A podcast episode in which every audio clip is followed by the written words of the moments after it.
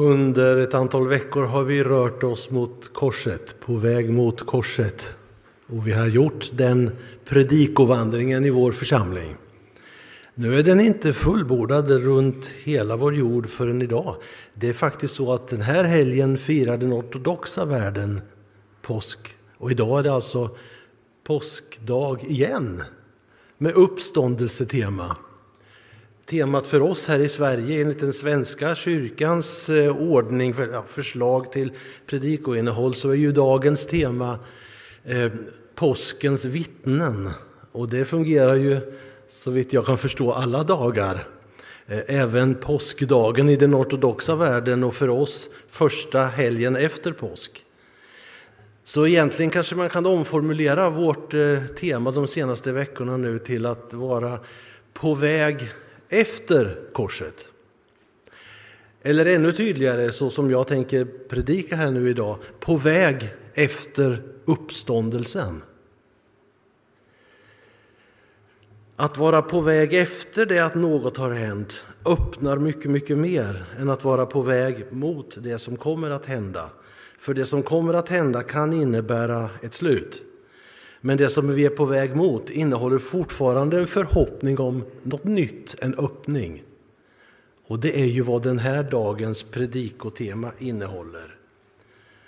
Här sitter vi lugnt och skönt i vår fina kyrka och har ingen större, ingen större stor rörelse omkring oss. Men så var det verkligen inte de där första dagarna efter det att Jesus hade uppstått.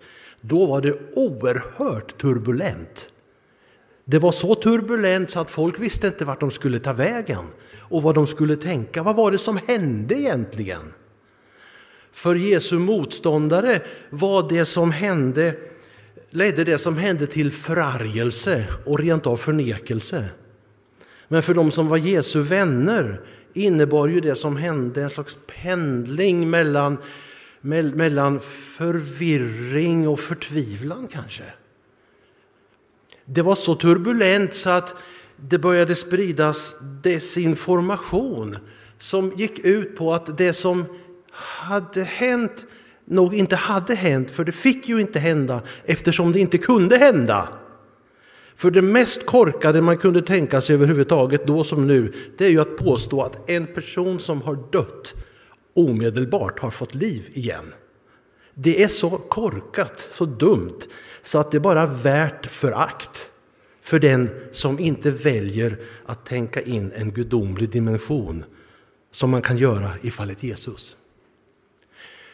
Här kastas människor fram och tillbaka i sina känslor de här första dagarna naturligtvis. Och Det är svårt att veta vad man ska göra av det. Och Det som då händer det är ju att vittnesmål om en synlig Jesus blir av helt avgörande betydelse.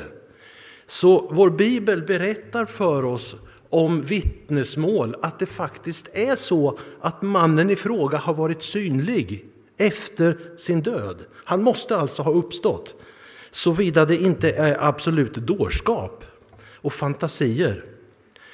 Vittnesmålens trovärdighet är då av helt avgörande betydelse och likaså vittnesmålens antal. Om detta talade Mose. Det här står skrivet i femte Mosebok 19 och 15. Eh, för att en sak ska avgöras måste två eller tre personer vittna. Det här var problematiskt runt Jesus hela tiden och han, han bekände sig till Mose grundprincip. I kapitel 5 i Johannesevangeliet så säger Jesus, bekräftar Jesus att han inte är trodd därför att han vittnar om sig själv. Han säger, om jag citerar direkt ifrån Johannes 5.31, om jag själv vittnar om mig är mitt vittnesbörd inte giltigt. Detta var Jesus fullständigt klar över. Johannes gör då i kapitel 5 så att han radar upp ett antal vittnen som, eh, som, som, Jesus beskriver i den följande texten i kapitel nummer 5. Och de vittnena som Jesus då räknar upp och som Johannes återger, det är Johannes döparen, Det är Jesu egna gärningar. Det är Fadern själv. Antagligen med en hänvisning till vad som hände när Jesus döptes. Det står till exempel i Markus 1 och 11. Det står i de andra evangelierna också. Då hördes en röst från himlen. Och för det fjärde, skrifterna. Så Jesus räknar upp fyra, för säkerhets skull, vittnen om det som han gör och säger och är. Och ändå är det ju väldigt svårt för folk att förstå vem han är. Lite senare tillägger Jesus i, enligt Johannes 15 ytterligare två avgörande vittnen. Det är den helige Ande och det är lärjungarna. Så Jesus försäkrar eftervärlden om flerfaldiga vittnesbörd som också ska vara trovärdiga så att budskapet som sägs verkligen går att lita på. Själv hävdade han ända till det sista sitt, sitt uppdrag väldigt tydligt. Pilatus ställer frågor till honom innan han ska avrättas. Frågor om, om hans identitet bland annat, vilket är typiskt att Johannes just för fram hela tiden. Och där svarar Jesus Pilatus på det här sättet, kapitel 18, vers 37 i Johannes evangeliet. Jag har fötts och kommit hit till världen för denna enda sak, att vittna för sanningen. Vittnesmålens sanningshalt avgör trovärdigheten när det handlar om uppståndelsen från de döda. Och här väljer då Johannes att plocka fram många egna vittnen i den berättelsen. Eh, och just trovärdigheten och sanningen tycks vara två viktiga teman för Johannes när han presenterar sina vittnen i sin text. Vittnen om vad Jesus gjorde och vem han var och i det här läget då att han uppstod. Så att eh, eh för honom är det här avgörande och han lyfter fram sig själv, Johannes. Om man läser i Johannes 19 och 35, det är ju sent i texten, strax innan det, i samband med det vi ska läsa idag här strax. Då skriver Johannes om sig själv. Den som såg detta har vittnat för att också ni ska tro. Hans vittnesbörd är sant och han vet att han talar sanning. Här använder alltså Johannes sig själv som ett sanningsvittne trots att det i, femte Mosebok står att det duger inte att bara ha ett vittne och ännu mindre att ha sig själv som vittne. Men i sammanhanget lägger Johannes in sig själv i en räcka av vittnesmål där andra finns med runt där han själv är. Och I det avsnitt som vi nu hamnar i inför den här dagens predikan eh, så, så förekommer ett antal vittnen i kapitel 20. Tre stycken eh, vittnesmål kan man säga direkt. Det första i kapitel 20 det är, eh, det är Maria från Magdala tillsammans med Petrus och Johannes själv som är vid graven. Det andra vittnesmålet är Maria från Magdala som själv ensam möter den uppståndne Jesus vid graven. Det tredje vittnesbördet det är lärjungagruppen som har stängt in sig i ett rum. I den berättelsen står Thomas i centrum för händelseförloppet och vad som, vad som sägs och görs. Det är nog ingen tillfällighet att Johannes där väljer just tre. För det stämmer med vad Mose har föreskrivit. Och han menar då, Johannes, att det här är trovärdiga vittnen och trovärdiga vittnesmål.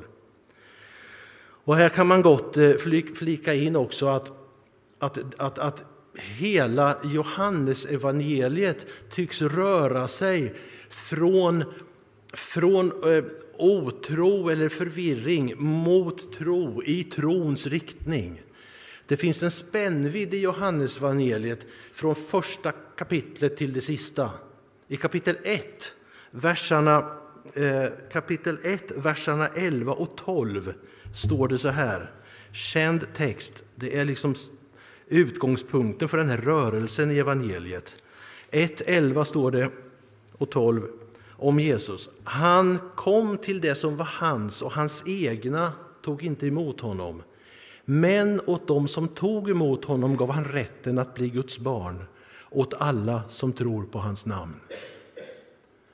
Därifrån löper texten fram till en avslutande kommentar av Johannes som är så här i kapitel 20, vers 30 och 31. Och så många tecken som inte har tagits med i denna bok gjorde Jesus i sina lärjungars åsyn. Men dessa har upptecknats för att ni ska tro att Jesus är Messias, Guds son och för att ni genom att tro ska ha liv i hans namn. Det är de två brofästena i Johannesevangeliet från kapitel 1 till kapitel 19. I slutfasen av denna process som Johannes för läsaren in i från okunskap eller ovilja och otro till, till tro och, och, och insikt. Där, I den processen finns en kulmen här i slutet och det är den som dagens predikan handlar om.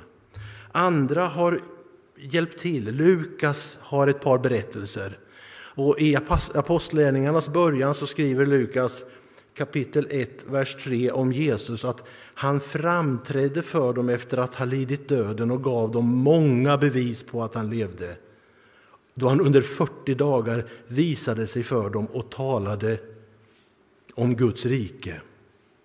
Och Paulus har ett ännu starkare ja, exempel kan man väl säga, eller vittnesbörd i kapitel 15 i Första Korintierbrevet från vers 3.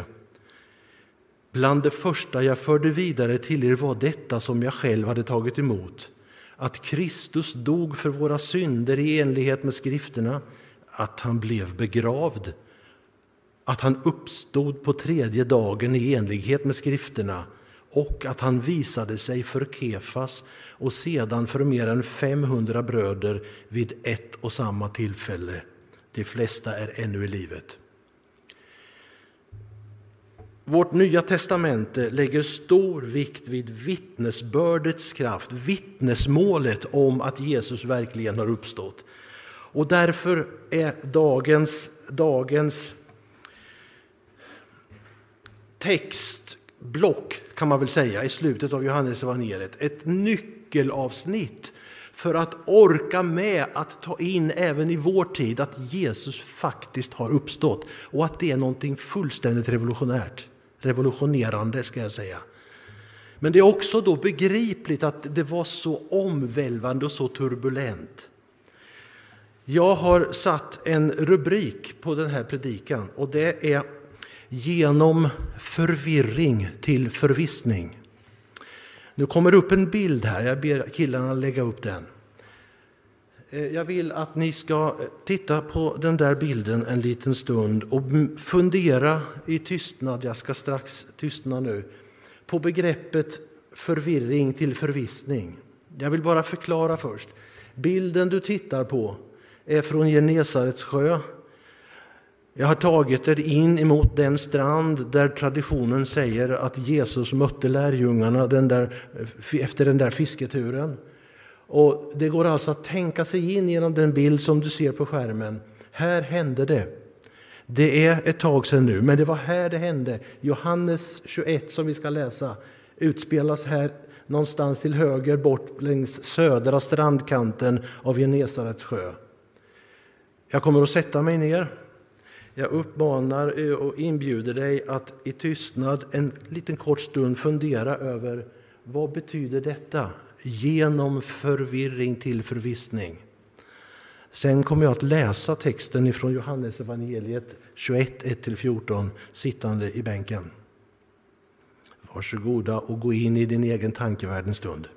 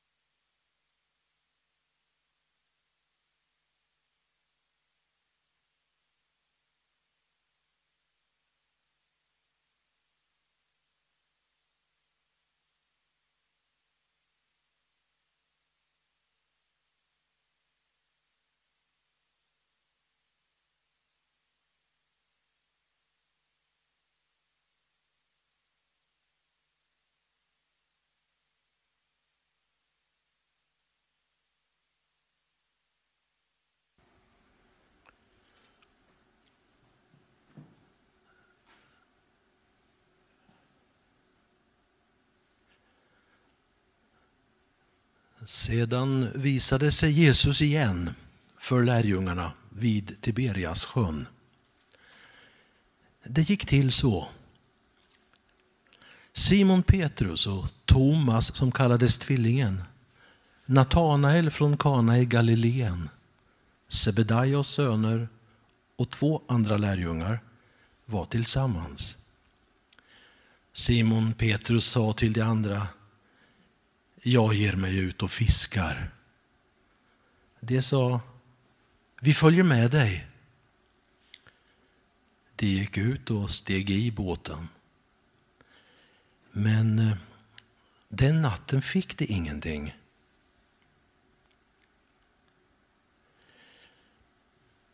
När morgonen kom stod Jesus på stranden men lärjungarna förstod inte att det var han. Och Jesus frågade, mina barn, har ni ingen fisk? De svarade nej. Och han sa, kasta ut nätet på högra sidan om båten så får ni. De kastade ut nätet och nu orkade de inte dra in det för all fisken. Den lärjunge som Jesus älskade sa då till Petrus, det är Herren. När Simon Petrus hörde att det var Herren knöt han om sig ytterplagget, för han var inte klädd, och hoppade i vattnet. De andra lärjungarna kom efter i båten med fångsten på släp. De hade inte långt till land, bara ett hundratal meter. Då de steg i land fick de se en glödhög och fisk som låg på den och bröd. Jesus sa till dem, hämta några av fiskarna som ni just fick. Simon Petrus gick upp på stranden och drog i land nätet som var fullt av stora fiskar, 153 stycken. Och fast det var så många gick nätet inte sönder. Jesus sa till lärjungarna, kom och ät. Ingen av dem vågade fråga honom vem han var. De förstod att det var Herren. Jesus gick fram och tog brödet och gav dem, och likaså fisken. Detta var tredje gången som Jesus visade sig för sina lärjungar sedan han uppstått från de döda.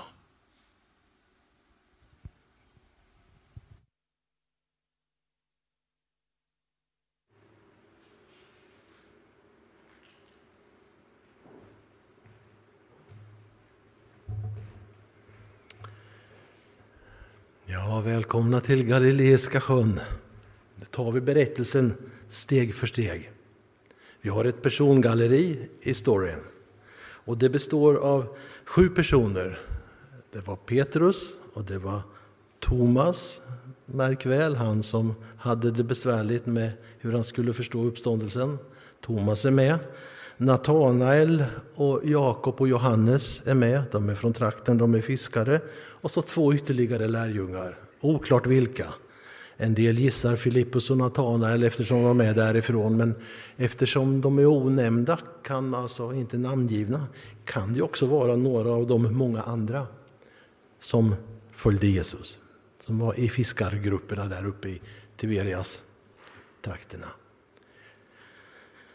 De fördes, kan man tydligt säga, från förvirring till förvissning och det är vad den här berättelsen handlar om. Samtidigt som den ju är en eh, berättelse för dig och mig i modern tid att ta till oss för att göra samma erfarenhet, nämligen röra oss från förvirring till förvissning. Nu ska vi ta berättelsen steg för steg i några korta ordalag om några av punkterna som känns väsentliga i texten. Så jag håller mig nu till Johannesevangeliet kapitel 21. Jag ger mig ut och fiskar. Vers nummer tre. Lärjungarna bejakade sin uppgivenhet och sin förvirring. De erkände den. Och där tror jag vi har en första lärdom. Det kommer att bli några lärdomar här nu utifrån texten. Livet innehåller förvirring och uppgivenhet. Och det är lika bra att erkänna att det faktiskt är så. Det, det som händer här då, det är ju att lärjungarna med Petrus i spetsen ger sig ut och fiskar, gör det de brukar göra. Det är ett gott råd när man känner sig förvirrad och vilsen. Fortsätt med det du redan kan och det du gör och låt saker och ting lugna ner sig. Ta inga drastiska beslut just då när du är som mest förvirrad. Återgå till det stationära. Det var vad de gjorde. Man kan tycka att det känns lite väl uppgivet, men jag tycker snarare att det är företagsamt. Ett, ett gott exempel på att inte sätta sig ner och bara hoppas på att det ska hända något, utan själv göra det man kan. Men eh, versen 3 säger också, den natten fick de ingenting.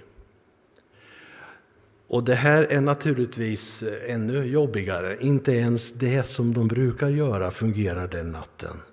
Och då kanske lärdomen är, ibland måste vi upp, alltså när vi upplever att oklarhet övergår i mörker, så kanske vi måste acceptera det också. Det finns stunder i livet då oklarheten förvärras ytterligare och uppgivenheten. Inte ens det jag brukar göra kan göra funkar. De fick ingen fisk trots att de var fiskare. Och det här är väl, om man leker med ord lite, ett slags bottennapp i deras känsloliv. När de inte ens får fisk. Jag är själv en ivrig fritidsfiskare och jag blir inte direkt deppad när jag inte får någon fisk, men det är ju roligare att få fisk. Det måste jag ju i ärlighetens namn erkänna. Lärjungarna har det dystert den där natten. Och det är väl kanske också då den andra lärdomen. I livets cykler finns också mörka nätter. Även dem måste vi acceptera, för sånt är livet. Sen i verserna 4-5 står ju en del intressanta detaljer. Det står när morgonen kom till att börja med. Jag låter bilden ligga kvar här hela tiden för jag tycker den kan illustrera mycket av det som texten handlar om. Så titta gärna på den mycket. När morgonen kom, det tycker jag är underbart, då stod Jesus på stranden. Men de förstod inte. Efter varje natt kommer en morgon. Ibland innehåller den märkliga och överraskande nya inslag. Vissa morgnar i våra liv innebär någonting annorlunda än det vi någonsin hade kunnat tänka oss när det var som mörkast och vi inte lyckades med det vi höll på med. Och vår uppgivenhet var stor. Och det fina här då det är att Jesus föregrep deras förståelse han föregrep och förutsåg deras behov av bekräftelse. Han var redan där. Han var redan där. Jag gillar det jättemycket. När de är nära stranden ett hundratal meter och håller på att ge upp, då är Jesus redan där, som att han väntar på dem, vilket jag tror att han gjorde. Det är ingen slump som jag ser det. För Jesus är en förutseende gestalt genom hela Nya testamentet, ja evangelierna framför allt då. Han ser det andra inte ser. Han ser i förväg och han är där när han behövs. Där han behövs. Han stod redan på stranden och så möter han dem med vänlighet och förståelse. Mina barn, eller som en del översättningar har, mina vänner. Har ni ingen fisk? Han ställer frågan och de får bekräfta, nej vi har ju ingen fisk. Men han är där och här ljusnar ju berättelsen märkligt starkt på en gång. Gryningen har kommit och där står Jesus. Låt oss ta med det från den här texten in i våra egna liv. När vi har nätter som inte tycks ta slut så ska vi veta att de tar slut förr eller senare. Solen kommer upp igen, ljuset återvänder och rätt som det är så står han där, Jesus, med en ett erbjudande om möjligheter på nytt igen där de tycks ha varit borta. Det är en underbar eh, kort sentens här i, i, i Johannes evangeliets text.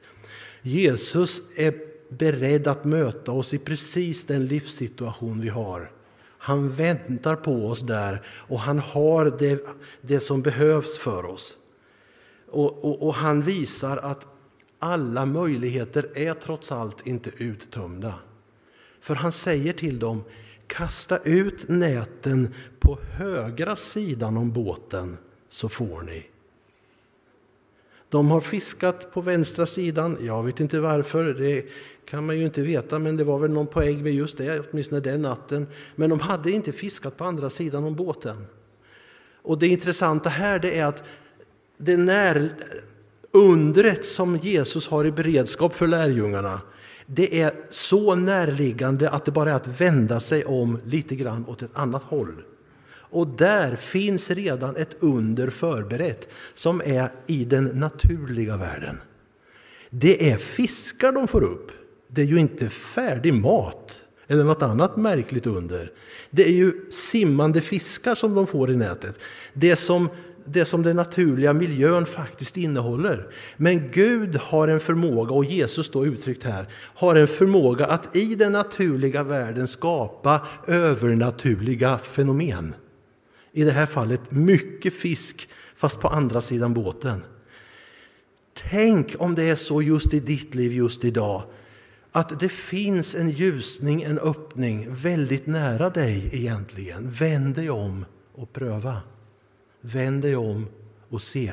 Kasta ut ditt nät som du kan hantera så bra, men lite åt ett annat håll. Så kanske ett under väntar under ytan. Det var vad som hände för lärjungarna. Och, och, och, och lärdomen är såklart att Gud alltid har en fortsättning att erbjuda. Det är underbart att tänka på det. Gud har alltid en fortsättning för sina lärjungar. Och nu vänder ju storyn riktigt rejält, för nu finns ett utrop här. Det är Herren! Upptäckten av att det är Jesus. Och den som säger det, det är ju Johannes. Och jag tror att han finner ett visst nöje i att i den här berättelsen påpeka det var faktiskt jag som upptäckte först att det var Jesus. Jag var före till och med Petrus. Så Johannes säger detta. Och, och, och, och det här innebär ju då ett, ett stort nytt hopp som går att koncentrera i tanken i att det består i att möta den uppståndne Jesus. Hoppets kärna är att möta Kristus uppstånden. Här är det i fysisk mening, för här hade Jesus uppstått fysiskt och fanns där.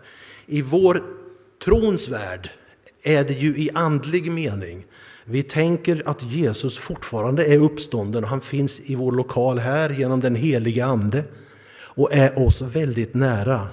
Hoppets startpunkt är upptäckten att Jesus faktiskt står här och att Jesus med sin uppståndelsedragningskraft inspirerar till ett helt nytt tänkesätt. Ett helt nytt synsätt på livet. Naturligtvis är det ju då eh, Petrus som gör det mest drastiska. Han gör det han har gjort en gång förut. Han hoppar i vattnet. Förra gången gick det dåligt, för då hade han inte fast mark under fötterna och han hade heller inte land i sikte. Då var det storm på sjön och då kände de heller inte igen Jesus. Men men, men det gick inte särskilt bra den gången. Men nu har han nytt mod och hoppar i vattnet en gång till. Antingen är han piggare på att simma här än förra gången. Eller också är det så att det är ganska grund, för det är bara ett hundratal meter ut. Hur det nu än är så behöver inte Jesus gå ut till Petrus den här gången. Jesus står på stranden och väntar. Petrus, kom! är budskapet ifrån Jesu attityd. Och Petrus hoppar i och går i land. Och eh, Det är väl som så att den troende som är öppen för Guds ingripande är beredd att ta emot den nya förvissningen när den finns där. Det vill säga, när du och jag som har tro, och vi mäter inte tro, utan vi bara konstaterar, vi har öppenhet inför Gud. Vi vill Gud. Då är vi också beredda att ta emot både inbjudan till att närma oss honom och det under som han erbjuder när vi faktiskt gör det. Vi är beredda att röra oss från förvirring i riktning mot förvissning. Det är vad Petrus plask i sjön betyder den här gången. Han rör sig tydligt mot en förvissningssituation i en process som han naturligtvis eh, verkligen hoppas på ska fungera. Jesus har uppstått från de döda. Hans dragningskraft är oemotståndlig och vi gör väl i att aktivt söka oss till honom. För som jag redan har sagt, förvissningen i vår tro, förvissningen att Jesus verkligen har uppstått, den grundar sig i och befästs genom den personliga erfarenheten av att ha mött honom. Där börjar trons grund att bli stadig. Där växer tron på olika sätt. Den personliga erfarenheten av att ha mött Jesus.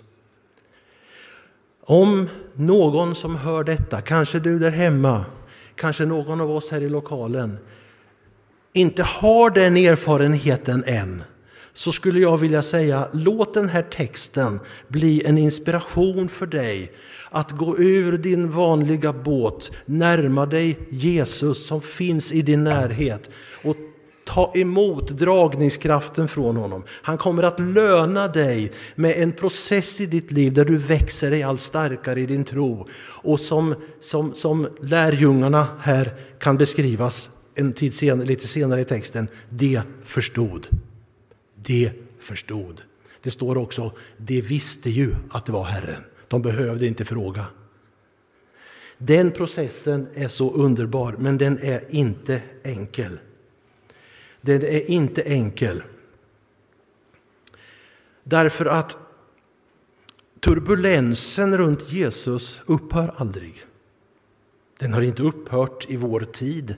Det finns mycket diskussioner om Jesus och läran om hans uppståndelse. Alla accepterar det verkligen inte. Men det finns också turbulens i våra egna liv, ständigt. Det är inte så enkelt att man genom förvirringen når till förvissning och så är saken klar. Nej, därför att förvirring och förvissning är kommunicerande kärl som växlar mellan varandra. Vi kan ha perioder av stark förvissning men sen komma in i perioder av djup förvirring. Och vi kan vara i förvirring och känna nu upplever jag en starkare förvissning för jag har närmat mig Jesus på ett sätt som han har bekräftat i mitt liv. Jag är starkare nu. Vi behöver på det sättet alla alltid växa i trons förvissning. Och då vill jag säga som ett, en ärligt menad uppfattning jag tror att det är normalt och naturligt för varje troende Jesus efterföljare att erfara både förvirring och förvissning i sina liv. Jag tror dessutom att det är fullständigt naturligt att uppleva dessa två till synes motstridiga känslor samtidigt. Det är inte svart eller vitt. Visst handlar det om osäkerhet, oklarhet och undran och visst handlar det också om övertygelse. Men det är inte så enkelt som att vi har antingen eller i våra liv, utan vi får kämpa. Och det här har vi hört i förkunnelse här de senaste, vid tillfällen de senaste veckorna här i vår församling. Det är en kamp inblandad i allt som har med Jesus att göra, allt som har med Gud att göra.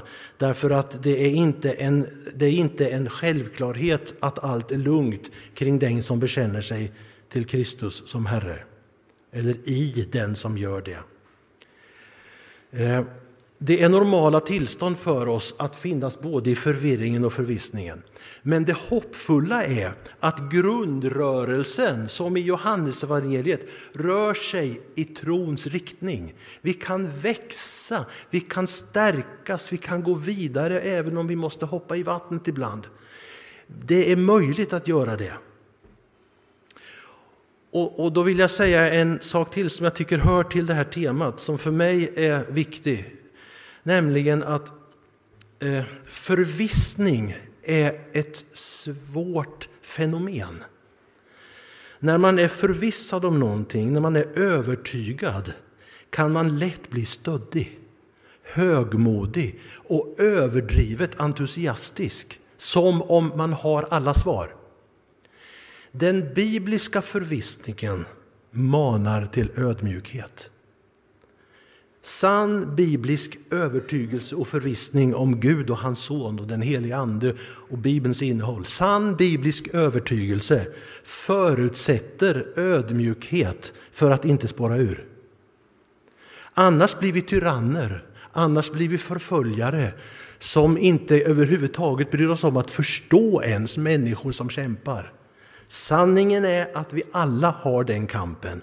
Och sanningen är att förvissning parad med ödmjukhet är någonting gott. Övertygelser parade med högmod är någonting ont. Så låt oss sträva efter förvissning i en rörelse närmre och närmre Kristus. Men göra det i ödmjuk insikt om att livet kommer att fortsätta att vara komplext och svårbegripligt. Så till alla dessa vittnen som ändå förekommer här nu i vår, vår nya testament, vårt nya testamente så finns nu våra liv lagda. Vi finns bland dem som eh, vittnar om uppståndelsens mirakel. Vi är uppståndelsens vittnen. Du och jag är uppståndelsens vittnen. Texten Lotta läste från psalm 145 innehåller en Davids formulering om att vittnesbördet om Herrens storhet och härlighet ska föras vidare släkte efter släkte och ära hans namn. Det är vi som nu gör det. Så berättelsen om lärjungarna i båten den där morgonen på Tiberiassjön, det är i överförd mening också berättelsen om våra liv. Och den kommer att upprepas mer än en gång i våra liv. Men det finns en trosbekännelse som jag skulle vilja kalla för förvirringens och förvissningens gemensamma trosbekännelse. En trosbekännelse som är lika sann när det gäller förvirring som när det gäller förvissning för en troende. Och det är det mäktigaste av alla citat i denna räcka av berättelser. Det är Tomas bekännelse i kapitel 20, vers 29 när Thomas sammanfattar hela Johannes budskap i evangeliet genom att säga till Jesus och om Jesus, min Herre och min Gud. Min Herre och min Gud. Kapitel 20, vers 29 i Johannes evangeliet. Det är uppståndelsens trosbekännelse. Min Herre och min Gud. Det är det personliga mötets bekännelse, mötet med Jesus, min Herre, min Gud. Det är den förvirrades trosbekännelse, min Herre, min Gud. Och det är den förvissades trosbekännelse, min Herre, min Gud. Det är din och min centrala trosbekännelse i ljuset av uppståndelsen som vi nu har talat om och läst om under några veckor. Ja, senare delen av påsken. Så om det är någonting som vi ska ta med oss ur detta så är det väl ändå Thomas som fanns med där i båten och mötte Jesus på stranden, hur han faktiskt formulerar någonting för oss alla. Min Herre, min Gud. Men även Petrus naturligtvis, för texten fortsätter i det 21 kapitlet med en avslutande, gripande scen som, som sträcker sig ifrån, ifrån eh, 15 till 19 i kapitel 21.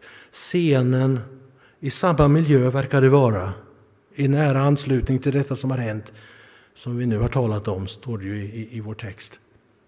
Det är när Petrus får ett personligt möte med Jesus och får sitt svek utraderat genom en ny kallelse. Får sin djupa förtvivlan tillrättalagd som uttryckte sig i ett misstag som han gjorde när han förnekade motsatsen till, till, till, till Tomas bekännelse, min Herre och min Gud. Jag känner honom inte. Petrus upprättas. Petrus upprättas. Och inte nog med det, han får ett förnyat uppdrag. Följ mig. Vandringen efter uppståndelsen innehåller också ett nytt följ mig. Petrus hade fått det före korset. Nu får han det efter uppståndelsen. Följ mig. För med Jesus och hans uppståndelse återkom mycket, mycket, mycket. Meningen med livet återkom med uppståndelsen. Hoppet för evigheten återkom med uppståndelsen. Och kallelsen att tillsammans med Jesus representera uppståndelsens gudomliga rike. Den kallelsen återkom efter uppståndelsen. Där står vi idag. Min Herre, min Gud. Ja, min vän. Följ mig. Vi ber.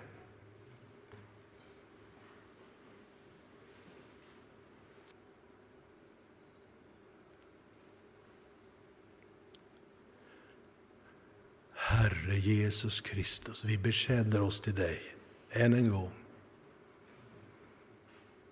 Tack för att du har stått där och tagit emot oss när vi har kommit. För att du fortsätter att göra det All tid.